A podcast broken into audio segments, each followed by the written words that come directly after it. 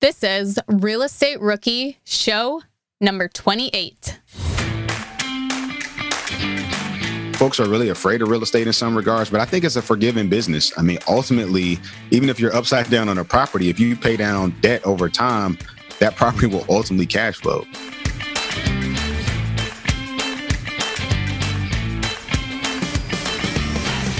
My name is Ashley Kerr, and I am here with my co host, Felipe Mejia. How are you, Felipe? I have some really exciting news to tell you. I can't rip on you right away today. Oh my gosh. It, I was going to guess, but I don't know. Tell me, what's up?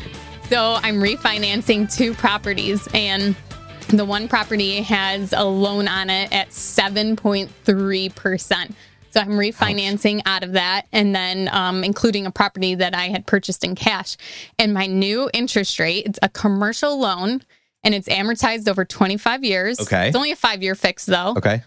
3.03%. So you just you doubled you or no, you just yeah, so you just cut your interest in half, which means your cash flow is going through the roof for the next 5 years and now you have 5 Right. years to figure it out. You know, I think this is awesome because a lot of people will not take a deal because like, "Oh, it's at 7% or 6% and I don't want to do it." I mean, you have time to refinance out later. You can figure And it it out. right. And it was still cash flowing Exactly. at that 7%. Exactly. Yeah. So now it's just even more cash flow. But yeah, so that was really So you're buying Today a Tesla with all the extra?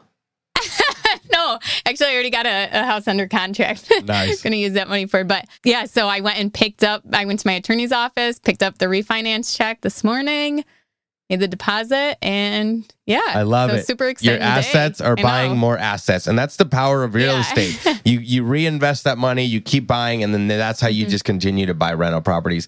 But we are not here to talk about Ashley's refinance today. We are going Oh. to be talking to Marsay today. He's a pastor. He's got a full time job as an engineer, if I'm not mistaken. He is a landlord. A family. He's got a family. I mean, he's wearing tons of hats, but he's doing it and he's crushing it. And he talks about the systems that he's put in place on how to build a real estate business while wearing all of these hats. Yeah, he does a great job of explaining how he has the mindset to do all of this stuff too, and really goes into detail as to how you have to think and what you have to sacrifice and what you have to go through to become successful. He talks about, uh, you know, not working in your business and transitioning to working on your business, and he's slowly moving towards hiring a property management company. It's interesting because he also talks about a crazy story about a tenant who joined his church and then stopped paying rent. But I won't tell you all about it. You guys have to go in and listen. Are current interest rates making you depressed about cash flow? What if it didn't have to be that way? Rent to Retirement has 2.99% seller financing available on turnkey properties. You heard that right. That's a seller financed 2.99% interest rate where the average cash flow is over $900 per month. They also have options where you can put as low as 5% down on multiple investment properties with no PMI. Rent to Retirement is the nation's leading turnkey investment company that understands what it takes to be successful in today's dynamic real estate market. Their reputation speaks for itself with more five star reviews than any other company on the Bigger Pockets website.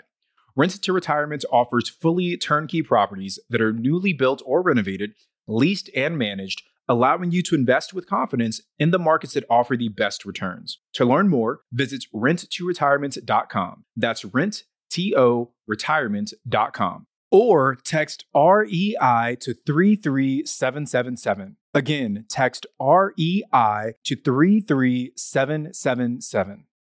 If you're in the landlord game, you know the importance of solid tenant screening. That's where RentRedi steps in. Now, RentRedi's got an important new feature proof of income verification. And get this with Plaid certified reports, you'll see everything from income summaries to total earnings by month. So say goodbye to those gut check moments and hello to confidence in renting with RentRedi. Rent Ready is included in your pro membership at Bigger Pockets. Now, if you're not a pro, they're offering a six month plan for just $1. You can't beat that. So visit rentredi.com. That's R E N T R E D I.com and use the code BP Investor. That's BP, like Bigger Pockets, Investor to get six months of rent ready for $1. Rookies, 2024 is the year to start protecting your rental properties with an LLC. But you don't have to do all the paperwork and filing yourself. Corporate Direct is your professional and affordable option for getting your LLC done right. They handle the state filings, draft your operating agreement, and act as your registered agent. They'll even help you comply with the Corporate Transparency Act a new federal disclosure law affecting every real estate investor. Corporate Direct is a family business founded by attorney, author, and rich dad advisor Garrett Sutton over 35 years ago. Now, his son Ted is a licensed attorney working with him. Together, they've helped thousands of real estate investors form and maintain their LLCs and protect their assets. If you're trying to build a real estate portfolio, do not skip the LLC. Head over to corporatedirect.com slash biggerpockets to schedule a free 15-minute consultation with an incorporating specialist. Mention Real Estate Rookie and get a $100 discount on your formation. That's corporatedirect.com slash biggerpockets. Marsay, welcome to the show, man. We're super excited to have you. Can you tell us a little bit about yourself, who you are, what you do, all that? Yeah, absolutely. Well, well, firstly, thank you guys for having me on the show. It's an honor and uh, truly a privilege to be with you guys today. I am a, uh, you know, I go by the name of the property pastor. My name is uh, Marsay Winder. People always ask me, why do I go by that name? The reason is that I'm an actual pastor. I pastor a church here in uh, Hampton, Virginia. We are located close to Virginia Beach. And we call it the seven cities area, the 757 zip code, area code, whatever. And I've been investing since about 2017 kind of grew up around construction. Um, my dad is a general contractor. So my summers were really spent on job sites, you know, cleaning up trash, you know, anything he could put me on, I, I kind of did. And, you know, fast forward 20 years or so, and, and really, I got exposed to real estate through my dad. And as he was doing different projects, he started acquiring a few properties and it really just kind of stuck. Now, I went to school. I was a, a college athlete, played uh, at North Carolina A&T State University and then went into corporate America. So I'm I'm currently an engineering manager uh, at a manufacturing company around here, and you know, in 2017, I bought my first property. So for me, real estate was kind of one of those things to jump into. I kind of knew some of the inner workings and just fell in love with it. So I've been at it since 2017, and um, yeah, I mean that's where I'm at. So I, I split my time between being a pastor, a dad, I work a full time job, and I invest in real estate that's kind of where I'm at. What does your portfolio look like now, Marsay? How many units do you have, doors, all that? Um, so I just acquired my eighth property last week. I mean, that was a duplex. So I think I'm up to about 24 doors, so to speak. So I've got a mix. Wow. Um, my first property was a quad. Uh, and I've got a few. Actually, I, I, started with a college rental. That's another nightmare. So I converted that over to to doing something else. Yeah, I've, I've got about 24 doors spread across eight properties right now. That's great since 2017. That's pr- really good growth. Yeah, you know, you you you feel like you're not doing much when you read, you know, 10x rule by Grant Cardone, right. but still, still, it's it's a decent start. You know, I've tried to COVID this year has kind of slowed down my goals, but we we've still been investing during during this time. Marsay, you're saying, you know, the 10X rule and all that. You know, I hear these rules all the time the 2% rule, the 1% rule, the BRRRR. Like, I hear all of these rules, and I've st- people started asking me, like, hey, Felipe, what rule do you use? And I'm like, well, first right. of all, I, I don't use a rule. My, right. it's, it's what's Felipe's goal you know this year or going forward or what am i working on right now yeah it's, it's interesting that you're like oh you know my 10x rule but covid or, or during this time you know we've, we've had to slow down a little bit you know, but you're still crushing it. Since 2017, you have 20 plus. Pro- I mean, that's great. I think you're doing amazing. And everyone that always asks me about these rules or what calculator I should use, I say, look, mm-hmm. Bigger Pockets has the best calculators, I think, anywhere in town. Just go on the website, Bigger Pockets right. forward slash calculators. Go, and you yeah. Can, yeah, absolutely. But always use the metric at the end of the day of what's your personal goal? Yep. Why are you doing this? What, why is this good for yourself? And use yep. that metric. Is it cash flow? Is it equity? What is that for you? You know? So I, I always tell people on that. Yeah, and I think that's key because one one of the things I tell folks that ask me, I'm like, hey, it's kind of like when you go to a store, right? When you go in and you got an outfit, you can't just buy off the rack. You got to try it on. You know, you've got to get to that place of, hey, this is what works for me. This is what works in my market. This is what helps me to achieve my goals. Because you know, comparison is a it, it can be great, but it can also be terrible. You know, if you're like, hey, I got to be like this guy or like this gal, you know, you're gonna drive yourself crazy. You got to find what works for you and your market. So I, I think that's key. Marsay, are you doing anything besides buy and hold? Have you done any flips or do you plan on doing any kind of other real estate investment strategy? Yeah, interesting. You should ask that. Where I'm at in my market, there's not a ton of inventory, so there's a lot of flippers where I'm at, and, and the single family game is is huge. So I'm actually uh, reaching out to some of my my wholesalers and like, hey, I'm, I'm thinking about doing a flip in the next you know next six months or next year.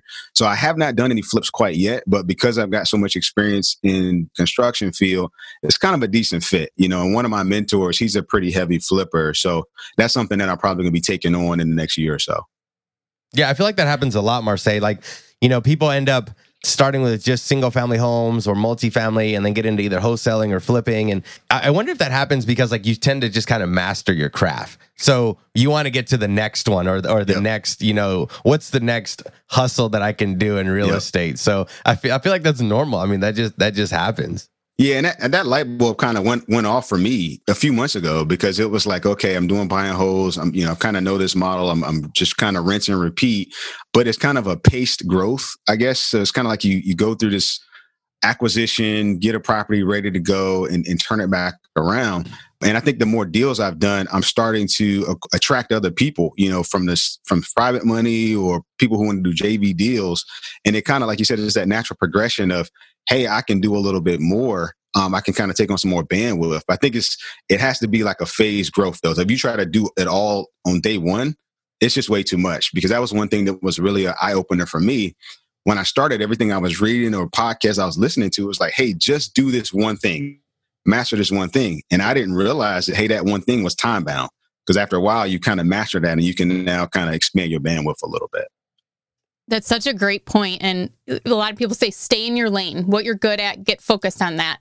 And once you are focused on that and you have, like you said, it's a machine, you can just do it in your sleep. Once yep. you have that down, then go focus on the other thing. Because when you have 10 different things mm-hmm, going mm-hmm. on, it's very hard to, you know, maximize your time on just one or make one super efficient when you have all these other things going on.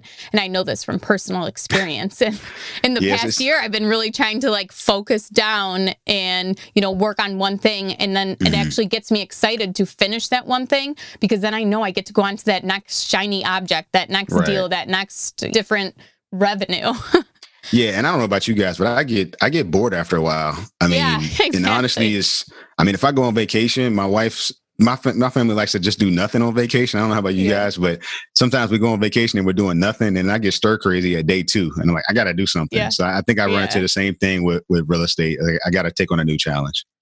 Yeah, and just like learning about how to do that new investment yep. strategy or that new business is always so exciting and Absolutely. fun. So, your family, how did you bring up real estate to your wife? What did that conversation look like? I'm already a pastor. I'm already a full time working. Let's just go ahead and add this. We got kids. Yeah, let's just it's add all right. We'll figure it out. Yeah. so so it's a it's a funny thing because and I didn't I didn't go into this in the beginning, but my dad being a contractor, he built his own house, you know, himself. And then when I came back to the area, you know, he's like, hey, you know, if you want to move back home, I got a piece of land for you in the front. You can build your house. I'll help you. So we took about three and a half years and built my house. And and it was literally, you know, nights and weekends. And we kind of have a running joke in my house. Like my middle daughter, I didn't really know her that good because every night I was over there working at the house. You know, I'm framing, I'm running, you know, PVC lines and, and, and all this plumbing and all this kind of stuff. And over time, she's like, You're always gone. And then when this came up, she was just like, well, I guess that's this new project.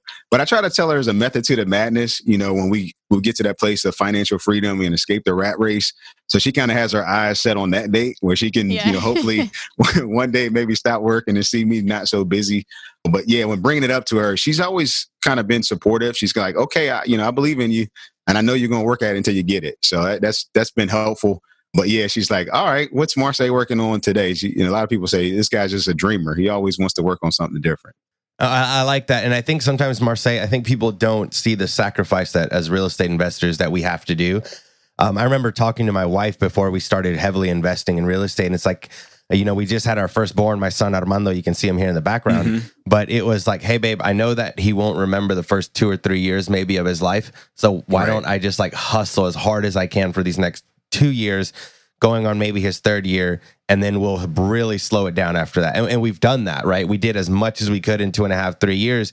And like you said, right now during COVID, we've really slowed down and I've really been able to enjoy my son. But you know, I had to sacrifice those two years. And and as a dad, that's really hard because you might be out there grinding it out. But I know in your heart of hearts, Marsay, you were thinking of your family while you were out oh, there yeah. on those nights and weekends, man. It was it was like that struggle. So just to our listeners, I want to know I want you to know that if you're out there doing it, it gets better and, and we, we're with you. Like we've all gone through that. Like uh, uh, our kids are here, but we have to be working to give them a better future. And it's always like that constant pull. A lot of people always say your kids are only young once, but they're also only in their t- teens, you know, they're only eight yep. or nine, you know, right. they're only that age once too. And for me, this is one thing Felipe and I agree upon is we would rather work hard when our kids are younger so that when they're older and can do stuff, we can spend all that time with them. Right. Yeah, we agree and with that. I, I think too, there's a quality time and there's quantity time too. And what I found in my journey is, you know, we try to steal moments. And what I mean by that is when we're super busy or I'm working on a project, I'll grab one of my kids and take them with me. If we're not in a spot where kind of a hectic construction site. I mean, my kids actually have helped me film YouTube videos before. They've made bandit signs for me. You know, yeah, exactly. you get the, you get the. I mean, we've done so much together with limited time. I think those are the things that I've realized that they really kind of grab hold of and remember. Because that's what I remember when I was growing up with my dad. You know, I remember him taking me on job sites and my feet couldn't touch touch the you know the ground from the back of the pickup truck but I was with him. Like you said, I mean, getting to that place of you're grinding during those times, but you can still it does it's not all or nothing i guess is, is the big point of it you can still steal time and create those memories too all right, Pastor Marsay, we're, this isn't, uh, we're not going to do a family intervention, right? you are definitely a pastor. Lord, look at that. We went completely different from real estate. Let me take that hat back off. yeah, let's put on the real estate hat back. no, I'm kidding. I love it. I, I, think family is part of real estate and you cannot separate the two. So I think it's great. All right, so let's move on though. Marsay, do you have a rookie deal for us that you want to bring that you can talk about, deep dive? Give us a first a 30,000 foot view of how it all worked okay. out and, uh, and, and we'll just kind of sit back and let you take it over. Yeah, so I mean, I've got I do a lot of stuff kind of in the creative space. I, I think I want to talk. Maybe first, I'll talk through my very first deal that I ever did, and that was actually a deal that was brought to me by a wholesaler. So before I did a deal, you know, I really took kind of that six to nine months of just learning, just watching every, checking out every video I could watch, listening to every podcast I could listen to, reading every book I could read. But when I was ready to pull the trigger, a quad came up and it was a part of like a local REIA group and it was only 65 grand. So I was like, wow, that's great for a quad, but it needed a lot of work. So I took that deal, paid the wholesale fees or whatever, took on the property, and it was basically three of the four units were occupied. So I took that opportunity to go ahead and rehab, renovate one of the units. So we put about, I think about 15 or so grand into one of the units, really modernized it, new flooring, new bathroom. I mean, just just made it really shine. And then we went out and did new windows and new vinyl siding across the whole project. So we were able to kind of do some forced appreciation on that deal. And when we, we took the project on, the, the rents were about 1730, I think. And today we're up to about 2300. So we were able to really raise our rents over time, do some forced appreciation and start to convert our tenant base over. So that project was a, it was kind of, um, when I look back, I'm like, man, I probably shouldn't have done that from my first deal. But I was glad I jumped into it and kind of got that experience because through it, we had different maintenance headaches because it was an older house. So sometimes when folks looking at just looking at the sticker price, you're like, man, this house has a great price on it but you don't realize how much extra maintenance you're going to have, things that have been deferred, things that are going to break and stuff like that. So that very first deal was kind of a, a I don't know quasi BRRRR because we we kind of renovated one unit, we put brand new siding on it, and basically refinanced it out because it was a cash deal, and just refinanced it out. And basically, when it's all said and done, we're cash flowing pretty good on that one. So that that was my first foray into real estate, and probably the last deal, the one I just closed on last week, I used creative financing to acquire it. And that was actually a lease option purchase. So what I did with that property is a duplex and another investor friend of mine, he's just kind of, he wants to focus on wholesaling. So he's like, Hey man, I'm, I, I got to get out of this house. I'm, I'm tired of it. So we worked it out. I basically just, we set up an option fee five years from now, you know, I'll pay him out. I'm getting all of the uh, equity pay down over time. And after five years, whatever we have left on the principal is what I'll buy it for. So that was a pretty good deal because it was a low barrier to entry. And it's got a, um, I'm going to pretty much be getting, you know, all of my money back in year one. So, but yeah, those are two that I've done probably first deal and then last deal. And then there's all the stuff in the middle. Yeah, well, let's dive into that first deal. So one thing you had said there was, you know, it wasn't the best deal for you to go into on your first one, but you have no regrets. And I think that that is something I hear a lot from investors is that they they don't regret their first deal. I, we had Jay Scott on here on an episode, and his first flip was awful. They had to turn it into a rental, and he's like, "But I don't regret it because that got them started, that got them going." And so I want everyone to make sure that you're just know your first deal is not always going to be perfect. It's not going to be a home run, but don't let that discourage you, and keep going and keep trying. Yeah, absolutely. I mean, we, we, tend to have this fear of failure, but at the end of the day, you got to yeah. fail. I mean, you just yeah. got to go, you got to do it. Folks are really afraid of real estate in some regards, but I think it's a forgiving business. I mean, ultimately, even if you're upside down on a property, if you pay down on debt over time, that property will ultimately cash flow. So yeah. getting to that place of, hey, yeah, it's a lot to take on, but it's kind of like, hey, the water's fine. Just go ahead and jump in. And you said that your rents had increased. So since 2017, they increased what, what was it, almost $400? Yeah, well, we, we started at actually a little bit more. We started at we we acquired, I think we're about 17 something, and mm-hmm. we just did a rent increase, and we're up to 23 right now. So we've got a pretty good bump. Do you think that rent increase was that more because you put that rehab value into it or and built that equity or was it because of the market too what the rental increases a little bit of both. um, when I, took the property on i mean because I, I do like to get properties from tired landlords you know and i find that mm-hmm. some of the properties i acquire they haven't had a rental increase you know in five years ten years or whatever that looks like. And that's kind of a double-edged sword right? Because if you're getting a tenant who I don't really, I'm not crazy about inheriting tenants because they come with bad habits. But at the end of the day, um, a lot of that came and we put brand new vinyl siding on it. We put brand new windows. You know, so people were getting a lot of uh, savings in the winter. Um, and we were really showing improvement to the property, showing that we want to really upgrade this. Because when we purchased it, I took my kids out to it, and they told me that they were like, "Dad, this looks like a haunted house." But we got it, we got it up and running the way it needed to be. So, when you talked about raising your rents, how do you approach your tenants with a rent increase, especially since it was such a huge amount? Did you do it a gra- on a scale, very gradually, or did you? How did you work that with them? Yeah, so uh, I, whenever I raise rents, I do it incrementally, and what I try to do is actually show the value that we're bringing to the property. You know, when people can actually see what's taking place, so they see new windows going in, they see the the property just being beautified and just kind of showing what that long range vision is. So we try to, you know, talk about framing, right? We try to frame what that's going to look like over time. And we basically kind of say, okay, here's where things are. Here's where we want to be in a few years. And we kind of give them up front. So that way they know what they're going to be dealing with. So I try not to hit them with, hey, we're going to raise your rent $200 this month. That's just, that, that typically doesn't work. So for us, it's very much incremental. And if I've got a tenant that's been paying for a long time, you know, I kind of value that tenant. You know, if they can make the income and things like that, you know, got a good history, you know, we won't actually keep them. So for me, it's more of an incremental process, but at the same time, we're trying to show that value, um, that value add.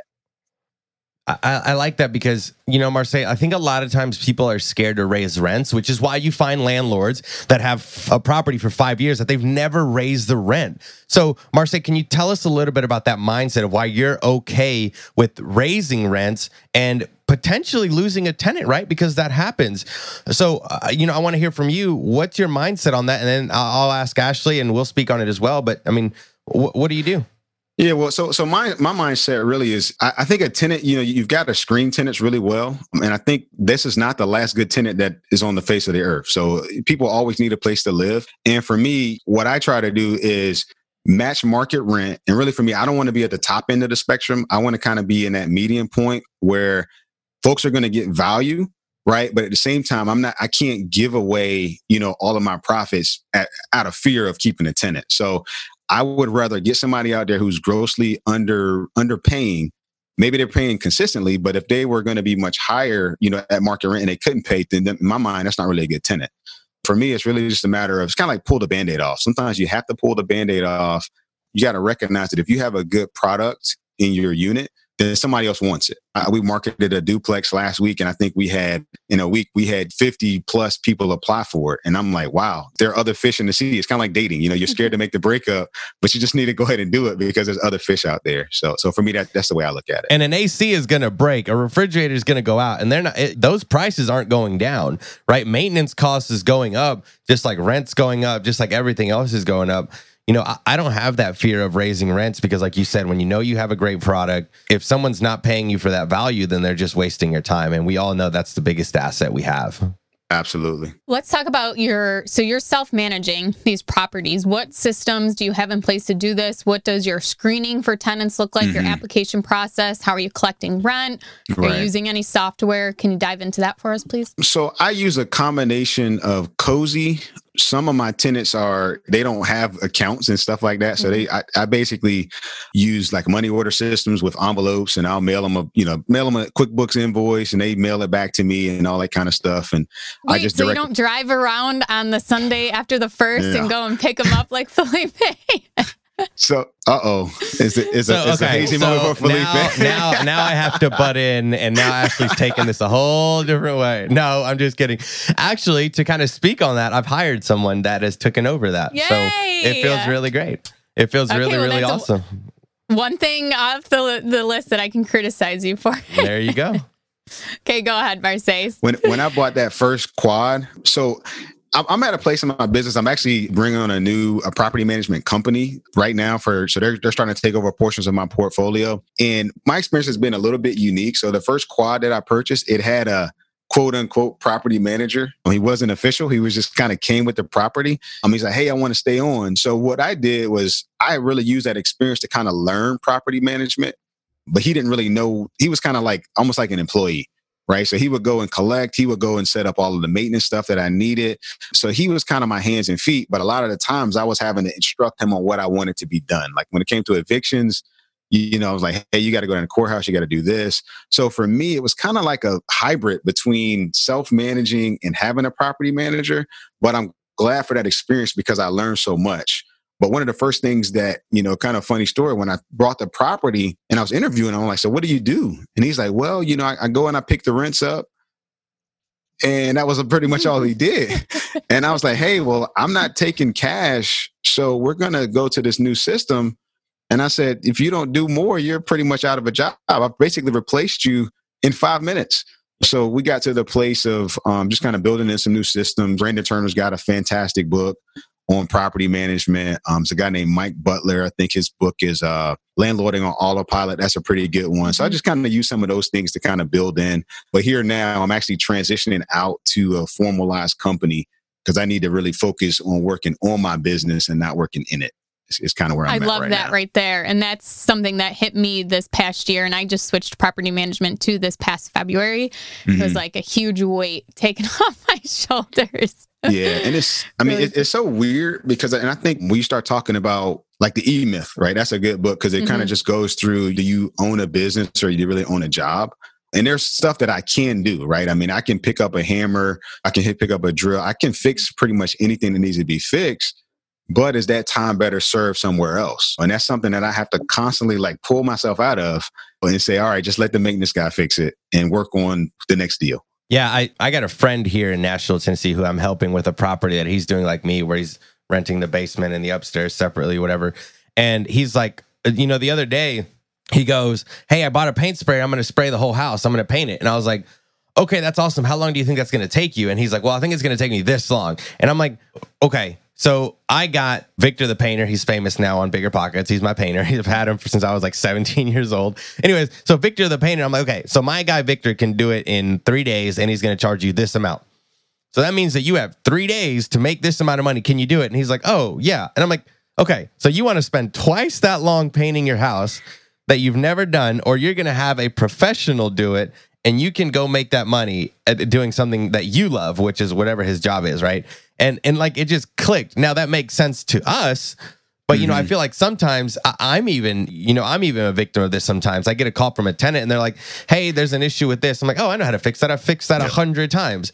But I'm like, "Okay, I got to drive out there. I got to drive back. I got to deal with the tenant. I got to fix the issue. It's going to take me three hours, or I can pay someone to do it, and I can come, you know, find a deal that's going to cover that that cost for 20 years from now.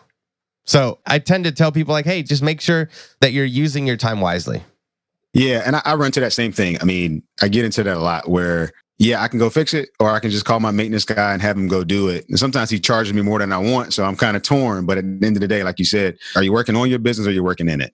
Exactly. What would be like one or two pieces of advice you can give someone who's maybe thinking of switching over, you know, their property management or even just their maintenance? They're thinking of getting that first system in place. What's something that they can use or do to start working on that and moving forward? Well, first, to me, I think a big piece of it is what is your time worth? You know, and kind of to piggyback on what Felipe said, is basically if I take this job and my maintenance guy can do it, you know, in two hours and he's going to charge me this much, how much am I worth? It might take me twice as long. So I think the first step is really to kind of put that threshold in to say, what is my time worth? Is it better served somewhere else? Um, and then I think the other piece is really kind of making some decisions on where you're trying to go, right? Because if you are going to spend all your time and don't build systems, it is absolutely going to stifle your growth right? You're not going to be able to force multiply yourself because you're going to be working in it, you know, and all of those times, and the tenants are going to call you more and more, and more and more things are going to break. What I've noticed is every time I go over there, if it's one call, it's that one call and it's these other four things. And I'm like, well, you just called about this one thing. So, you know, I put in systems even to say, okay, you got to pull out a maintenance request, you got to fill out this form and that nips a lot of stuff in the bud even right there because people are they just don't want to fill out all the all the paperwork but how are they filling out that form is that software or um, most Google of my folks forms? we just leave like a stack of them in the units and then they'll just take a picture of it and, and just send it in sometimes they can they can email stuff as well but some of the tenants are some of them might be older not as savvy with technology so mm-hmm. cozy you know you can do stuff through cozy but uh, for the most part, a lot of our folks are are just taking a picture of a form. They fill it out. They might send it in with their rent payment, or they might send a picture of it. Like they just call and they say, "Hey, I need this fixed." We always push back and say, "Hey, can you fill out a form for that?" Because we want to document. It. We kind of just kind of spin it like, "Yeah, yeah we want to make sure that we keep track of what's where we're sending people and all that kind of stuff." And are they texting your personal phone, or do you have a different number set up for them to contact, or they contact the the property manager from the one unit? I use a Google Voice contacts. Yeah, so my property manager, he gets most of the calls. You know, he just disseminates them. But I do have a Google Voice number that I use mm-hmm. as well. Um, but I, I never give out my personal number because, you know, you just get folks call you all sorts of times of the night and, and all that kind of stuff.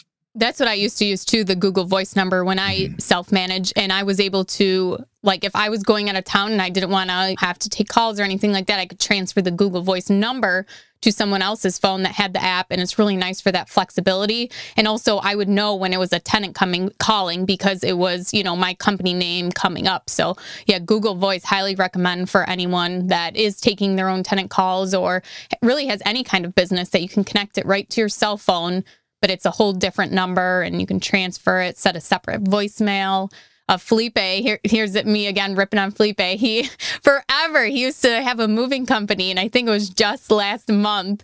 I think when did you stop doing it? Maybe like January, December, Felipe. And just last month, you yeah. finally changed your voicemail, so it didn't say the moving company. I just hadn't. I just hadn't even like changed my my voicemail on it. Marsay, I did have a question for you though.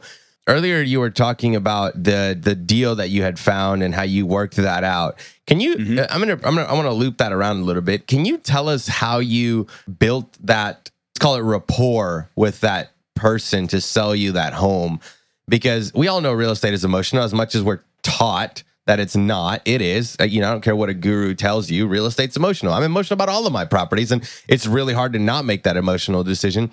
So, how did you build that rapport with them? Give us that little story. Yeah, so I mean, r- rapport is, is everything. I'm actually kind of at a phase right now where I'm really digging into like negotiation books and, and understanding, you know, the psychology of what goes on. But building rapport for me, and I'll use the example of a quad I just purchased earlier this year. So basically, I'm dealing with a guy who's like 80 years old and he's mm-hmm. he's got one property is free and clear and he's gotten and actually I, I, I reached out to him through deal machine you know you get a postcard with a picture of the property and whatnot and he gets it he calls me up and say hey i got a picture of you know my house and um, let's talk about it so i go meet him and whatnot and just kind of making conversation, figuring out what his interests are, figuring out how long he's been living in the area.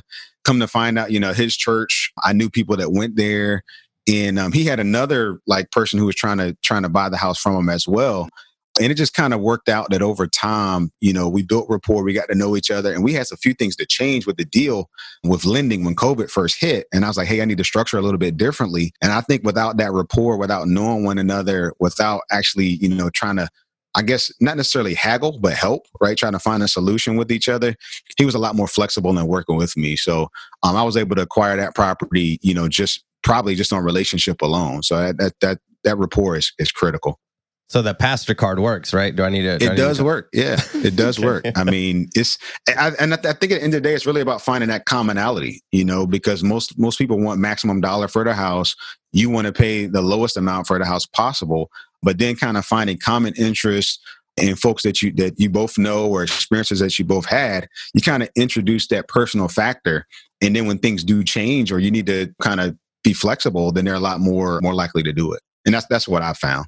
I agree. I agree, Marsay. Building that relationship with somebody is important. I feel like a lot of times people will just say, Hey, I want to buy your house, this amount, whatever, work out the deal, what's best for them, but forget that there's another person on the other side of that conversation. And if you can yep. find a common ground, you know, then it, let's make a situation where we both win. It's not about taking right. over somebody or, or whatever the case may be.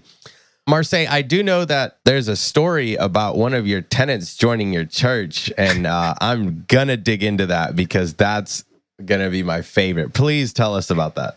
yeah, so that, that, was just a nightmare. So this is going back to I want to say it was probably my second deal. It was a duplex, and you know this is where I have my quote unquote property manager go out and they're showing the unit. And whenever that guy would tell me, he said, "Hey, I got a really good feeling about this one." That was usually a sign that this is not going to turn out well. So he met the couple and he told them, and they were about to get married and this, that, and the third. He's like, "Well, yeah, you know, the owner's a pastor." And, you know, just in the course of conversation, I guess they found out where my church was. They came and they visited, and we're talking to them afterwards. And I'm like, God, please don't let them join this church. And I never pray that prayer, but that day I was praying that prayer. Please don't let them join this church. So lo and behold, they're like, "Yeah, we really love it here. We want to join." And I'm like, "Well, have you considered? Have you checked out other places? You know, make sure you, you know, I'm trying trying not to steer them away, but I'm like, just make sure you check around. You know, make sure that's the right thing that you want to do." So they joined the church, and lo and behold, about two months in, they stopped paying their rent, this, that, and the third. And then we got to have the talk. So I always send the property manager out first. He's talking with them. They're falling behind. We try to work with them, make a payment plan, this, that, and the third. And it just wasn't working. You know, I say, hey guys, listen, we're kind of at a conflict of interest. And really, if you were not members of this church and you rented this unit, it wouldn't be a problem. Or if you move somewhere else and had the same problem, the church could help you. I said, but the problem you run into is that if the church helps you, they're actually paying me. So it just turned into a big conflict of interest. And we really value, you know, that as a as a church. And I value that as a pastor. But it was just a nightmare. And and from there on, I mean, every time I talk to my property guy, I'm like, listen, and I just interviewed a new property manager. I'm like, hey, no matter what, don't tell anybody that I'm a pastor. because, no you know, matter people, what. No matter what. I mean, because unfortunately, people do play on that. And I think that's what happened mm-hmm. with this couple and um, yeah, they I, I lost a lot of money behind that one. It was an expensive seminar. And how did what ended up happening? Did you have to do, go through a full eviction with them? So with them, they actually just left. We didn't have to do. Sometimes I do mm. cash for keys with people, but they actually once they we kind of put the whole threat of eviction in front of them, they didn't. They just kind of left. And probably you know a month after we had that conversation, they moved on. So we we were able to just turn the unit back over. But it was it was a nightmare. Did they leave your church too?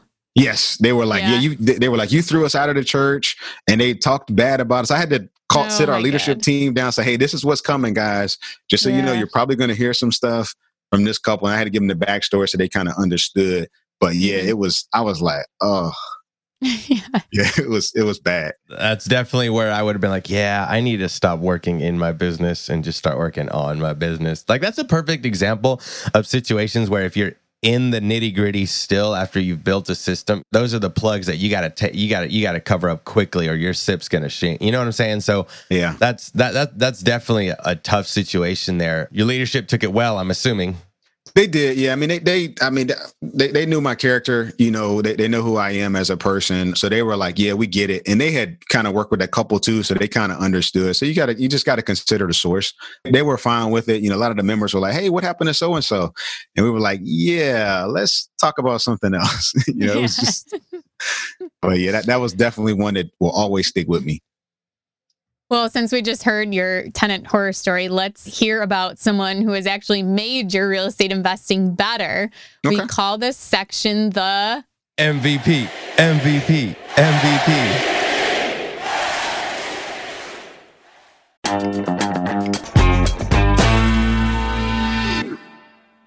Rookies, I'm telling you right now, it's not every day you find a game changer like RentRedi. They're not stopping with just tenant screening. Nope, they've now rolled out proof of income verification. So let RentRedi handle the heavy lifting with automatic checks on financial stability and earnings. Plus, with Plaid certified reports, you'll have all the info you need right at your fingertips. RentRedi is included in your pro membership at Bigger Pockets, but if you're not a pro, they're offering the six month plan for only $1. How great of a deal is that? So visit rentredi.com. That's R E N T R E D I.com and use the code BP Investor. That's BP, like Bigger Pockets, Investor to get six months of RentRedi for only $1.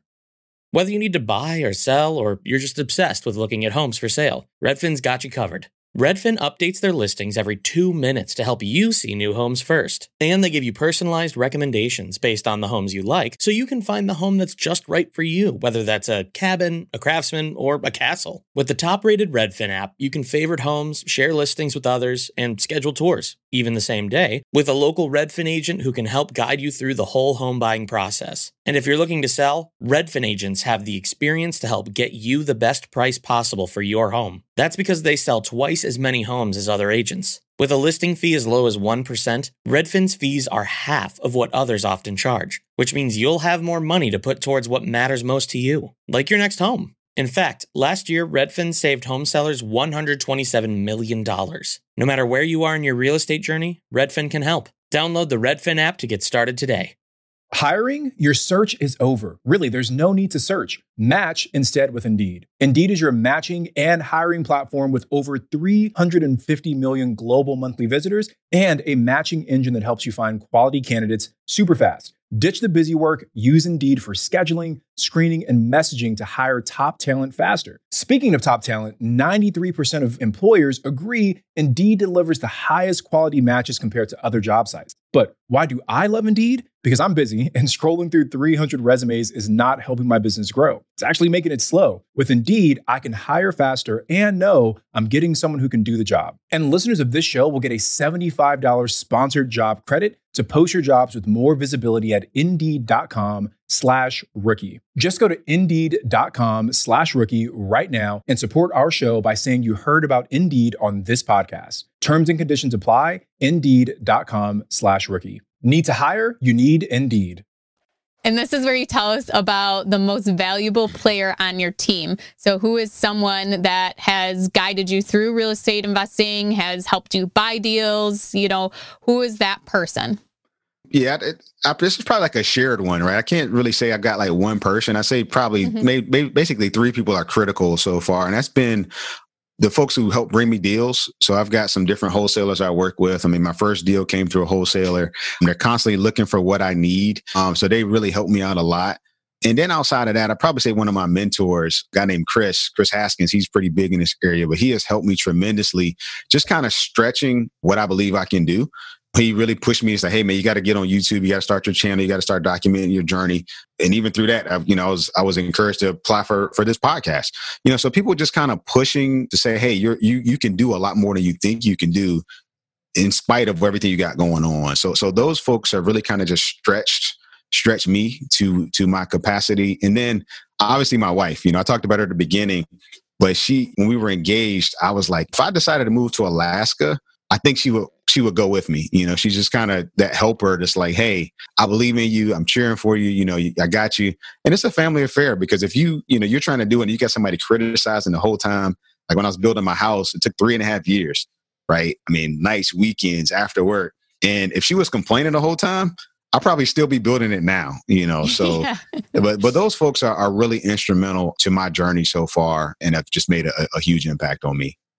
Marsay, what would you say is the biggest like hurdle mentally that investors have to get over to take the plunge in real estate?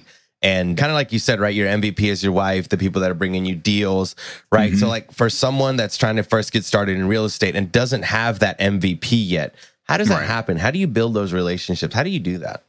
I think so. What I've run into from a lot of people is just the I think it kind of depends on your personality type. I mean, I'm an engineer by trade, right? So I went to school, got an engineering degree. I work as an engineer manager now. So for me, I want to analyze everything, you know, and I want to know, you go, okay, how, what's the, what's the cash on cash? What's the ROI? You know, I want to know mm-hmm. all of these numbers and I'm just digging into deals.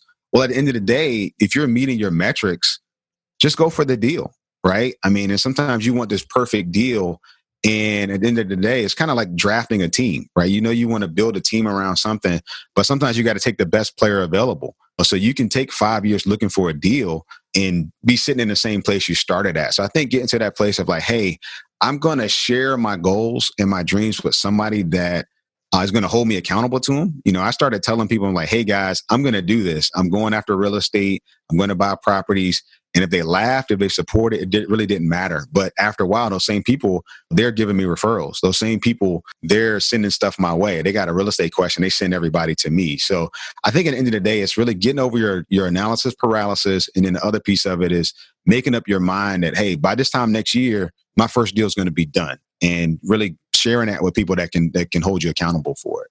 I think also part of it is it's okay to hit a base hit it's okay to get to first or second base right? They're not all going to be home runs. They're all going to give us lessons, and that's okay. And when you get home runs, celebrate those W's.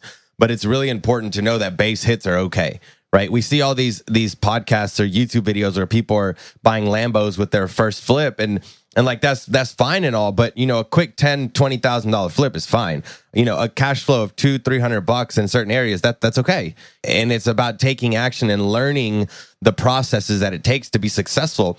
Because if you can't manage you know a hundred dollar cash flow you're not going to be able to manage a hundred thousand dollars. You're not going to you know, you know so so it's about it's about building that process building that those systems to where you know you are you have the availability to manage that. So great mvp that's a great point because I, I mean I, I, talked about the first quad I bought and that thing is a cash flow cow. I mean it does it it appraised decent and my, my mortgage payment is low and my rents are high. So I've got a very nice spread. But then I started to buy another pro- more properties and I'm expecting them all to be that way and that wasn't the case. So I had to make up my mind. I'm like, okay, am I going to buy a deal every three four years or am I going to do three deals a year? For me, I wanted to do three deals a year. So I think it's important, like you said, to really celebrate those wins because if you don't, you kind of beat yourself up throughout that, that whole comparison game. Agreed. We usually do at the end of this a bunch of random questions. And uh, so we're going to ask you four of them today. But okay. the first question I want to ask kind of just relates to what you just said. How have you celebrated your wins? Have you guys done anything special, you know, after you've gotten these deals? Good, good question. We usually kind of go and um, just have a big family meal. My wife's like, "You bought another house?" I'm like, "Yeah," and, and, you know, it's funny because me and my kids like to play the um, Kiyosaki game, the cash flow board game. Mm-hmm. So they get it, right? They understand. They're like, "Oh, Dad, we got more cash flow. We can get out of the rat race sooner." And my wife's like, "Ah, oh, we got another another house." You know, she's happy about it, but she's like, "But did you just buy a house?" But we we like to celebrate. We'll go out and have a nice meal. We just kind of use just a that is just another reason to just kind of go hang out and have fun together. But but yeah, we usually just kind of celebrate that way. Kind of like a raise on the job is the way I look at it. Yeah. Absolutely. That's a great way to look at it.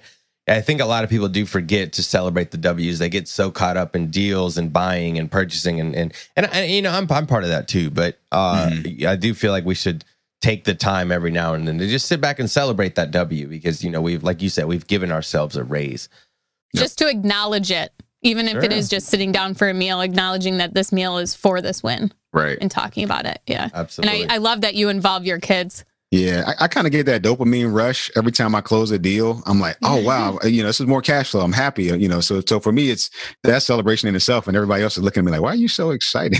you Yeah. know. So Nope, I still get butterflies every time. I do not get the dopamine rush. I get butterflies. I'm freaking out. I got to fill it with tenants. I'm the moment I close, I'm running back to the property Yep. trying to make sure. No, I don't get that, bro. I that, get that's not your experience at all. Huh? No, not at all. Nerve wracking moment. Yeah, it's better than like going on a date with a girl for the first time. The butterflies or whatever. Yeah, right, absolutely. oh my gosh. To me, it's it's yeah. No, I get butterflies. I'm freaking out. I'm like, am I going to do the wrong thing? It's crazy.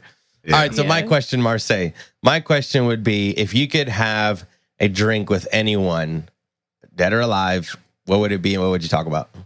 Hmm. Good question.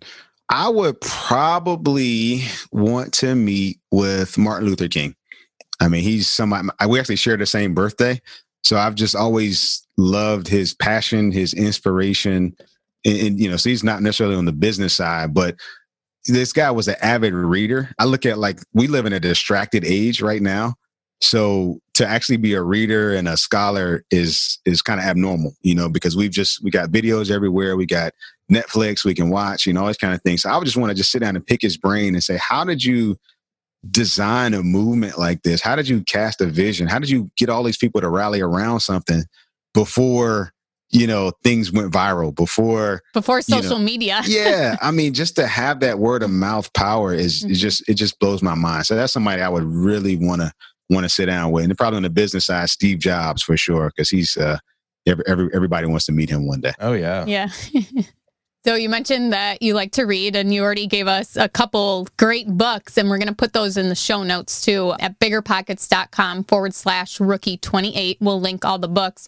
Okay. But also, is there any other books you wanted to share with us that you recommend? Everybody always, you know, they, they jump on uh, Rich Dad Poor Dad. You always hear that, Mhm. right? But Yeah. actually, my favorite Kiyosaki book is I prefer Cash Flow Quadrant because I think it's a little bit more analytical and it kind of just breaks down the four quadrants. And for me, one of the things I noticed, you know, my dad's an entrepreneur, but one of the things I noticed at a young age, and one of the reasons that I didn't really jump into the same business was when he left the job, work kind of stopped. You know, he had a few crews that would work for him and stuff like that, but actually having those systems, right, and being able to kind of build and have something that's working while you're sleeping quadrant really kind of helped me in those those realms because I really spent probably 10 years kind of on the sidelines of working in corporate America, really just saying, okay, I make a great wage. And then I started noticing, I was like, man, I only get two, three weeks off a year.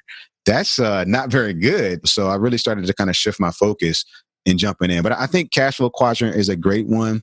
I really like uh, the book, um, what every real estate investor needs to know about cash flow and other measures. Um, I think it's like Frank Gallinelli, I believe his name is. So he really kind of breaks into the analytics of you know cash on cash return. He gets he gets way deep. If you want to learn about uh, you know uh, internal rate of return and all the kind of stuff that I never use, he's got that kind of stuff in there as well. But I think that's a good book because it really just gave me a good foundation. Understand some of the calculations, right? I mean, I use the bigger pockets calculators, but I think it's important to understand the numbers that actually go kind of go behind it. Um, and then I say also probably a book that I just finished that I'm just in love with. I'm probably going to read it like three or four more times. Is uh, a negotiation book by um, Chris Voss. It's called Never Split the Difference. Love that book. When you said before you were learning negotiation, I was Yeah. thinking that was the book you're reading. yep. So it's, I mean, and that's one thing I've really kind of challenged myself with this year because I've started doing more off market stuff. Like I've actually started sending out direct mail. I've started, you know, doing driving for dollars through Deal Machine. I've actually done it, closed a deal through pretty much turnkey on my own. Nobody brought me the deal. It wasn't through the MLS, but there's a lot of soft skills that you have to build. So anything on negotiation, I'm just really passionate about right now. Just trying to get to that level of mastery to really understand those things because I'm a, I'm an analytic, right? So for me, I'm thinking, hey, the numbers make sense. I mean, I offered a guy a, a, a deal once and the numbers made perfect sense. And he was like, no. And I just didn't understand the emotional attachment that he had. Well, you know, if I could do it all over, I would have used some of the principles I learned in these books. So Marsay, we've talked a lot about mindset, about MVPs, deals, analysis. We've talked a lot about a lot. Let's give our audience two or three thoughts from you that would best help them get started in real estate. So that's my question. What are your top three to get started in real estate? Yeah. So f- for me to get started, figure out what you're good at, right? And I think you got to know your skill set. And I think when it comes to the things that you don't know how to do, you got two options. You can either go and hire those out, you can go find somebody who does know how to do them, or you can learn how to do them yourself. So I think kind of just taking a good inventory of where you are, right? And finding somebody else who's already doing it. So I think it's important to really kind of take a self assessment, you know, realizing what your strengths, your weaknesses, your opportunities, right? Where your gaps are. Where am I? Where do I need to grow at? And then develop a plan to fill those gaps. Other thing is to really know your market, you know, so if you're going to invest in your back door, understand what numbers work there because you're going to read, you're going to listen to podcasts, you're going to read all these things. You're going to say, okay, 1% rule. You're going to start running numbers and you can't meet it. You know, you're like, what do I do now? Do I just give up on real estate investing? I think you need to really understand your market. And in doing that, right, surround yourself with other people who are already doing it. That's one thing I love about real estate is it's not like we're all inventors. We are going in and literally taking a system that somebody else has used already, been successful at, and applying applying principles right? So I think partnering up with people, right? Getting, forming those networks, relationships, get involved in your local REIA group. If you got another investor who's doing what you want to do, ask them, can you ride along with them? Can you go see their portfolio? Can you help them? Can you add value to them? You know, don't just go up to them and say, hey, I want you to mentor me for the next six months. but you need to add value, right? You need me to paint. You need me to clean up the, you need to cut the grass. I'm here to be that for you. You know, I'm working with a young guy now and he said, Hey, I just want to learn. So, and he does that for me. He actually goes out with me and, and helps to film YouTube, film videos for my channel. He does edits for me and all that kind of stuff. I mean, it's a great benefit to me because I can sit back and do things that I need to do. So I think really getting to that place of uh, rec- recognizing your gaps, you know, kind of building that, that, that network. And then on top of that, share your goals with somebody. Right. And I think you got to write them down. You got to review them every day, but you need to kind of put it out there and don't be afraid to fail, right? Because at the end of the day, we, we are afraid. We don't want everybody's going to laugh at us. We told you you shouldn't do it, right? But you just got to go, right? You just got to go. And when you go, you're going to feel so much better when it's all done. You finally pull that first deal. You get that first is either from a flip or your cash flow check or whatever. That is very satisfying and gratifying that you can build onto to the future. So. Yeah, that makes a lot of sense. You know, as just even as hosts on Bigger Pockets, we get a lot of DMs from people saying, "Hey, you know, I'd love to mentor from you, or I'd love to learn, or I'd love to do all this. But then we we tend to like like okay well i don't know what job i have for you right? Instead of someone coming and just saying hey you know i want to do this for you to help you out and i want to learn from what you're doing. And that would just be i think a lot easier. So Marsay those are some wise words. Thanks for that. Definitely you know add value to the person you want to learn from. Find that person at an rei meeting in your local area uh, and just add value to them and that that's going to be the best way you know find a problem that they have solve it and then they're going to definitely want to give back to you yeah, those are some great tips and advice that you gave. And I hope that everyone really listens to that and, you know, takes action to get started. But Marsay, where can people find more information about you? If I know a lot of people are going to want to reach out to you after this show. So where can they connect with you? Yeah, so I'm I'm active on Bigger Pockets. Um, I've got a profile. My name is pretty unique, so I should be easy to find. but I also go by the Property Pastor. So I do have a YouTube channel that I record and post to pretty much on a weekly basis. So you can find me on YouTube. I'm also on um, Facebook. So I'm, I'm on pretty much the different social media channels. And if you just search for the Property Pastor, you'll find me. And then if you search for me on Bigger Pockets, you can find me by name. So you know, I try to stay pretty active and connecting with people and talking. And I just I like to network. Um, I'm not like a super extrovert but I do like to talk to people, their experiences, and partner with folks on different things. So, yeah, just feel free to reach out. I'm looking forward to connecting with more folks. That's awesome. And you can find uh, Marsay in uh, the Facebook group too, the Bigger Pockets Facebook group. Just search Real Estate Rookie and you can connect to him through there. And then uh, we will link his YouTube channel too in the show notes at biggerpockets.com forward slash rookie 28. But thank you so much for uh, coming on the show today. We really appreciate it. Absolutely. I, I, really appreciate hanging out with you guys and making the connection and being able to talk and share and even hear you guys' experiences. Just I think I think we all have value to build one another up. And and that's the good part about having this net this connected network. So thank y'all for having me. It's been a true pleasure. I've really enjoyed myself. And uh, yeah, I'm looking forward to doing more. Yeah, Thanks, congratulations you on your success. I'm excited to see when you hit that fine number. Absolutely. Yeah. Appreciate it. Okay. Well, I am Ashley at Wealth from Rentals, and he's Felipe at Felipe Mejia REI. Thanks for listening, and we'll be back next Wednesday.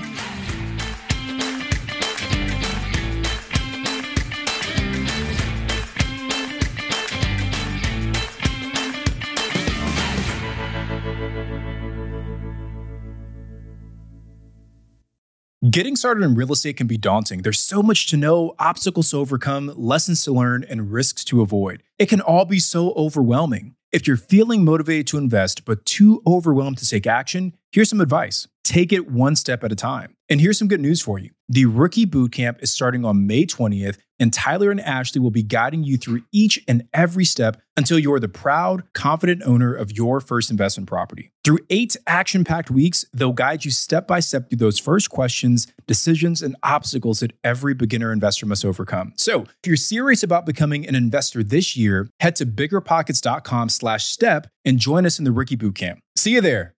The content of this podcast is for informational purposes only. Past performance is not indicative of future results, and all host and participant opinions are their own. Investment in any asset, real estate included, involves risk. Use your best judgment and consult with qualified advisors before investing. Only risk capital you can afford to lose. Bigger Pockets LLC disclaims all liability for direct, indirect, consequential, or other damages arising from reliance upon information presented in this podcast.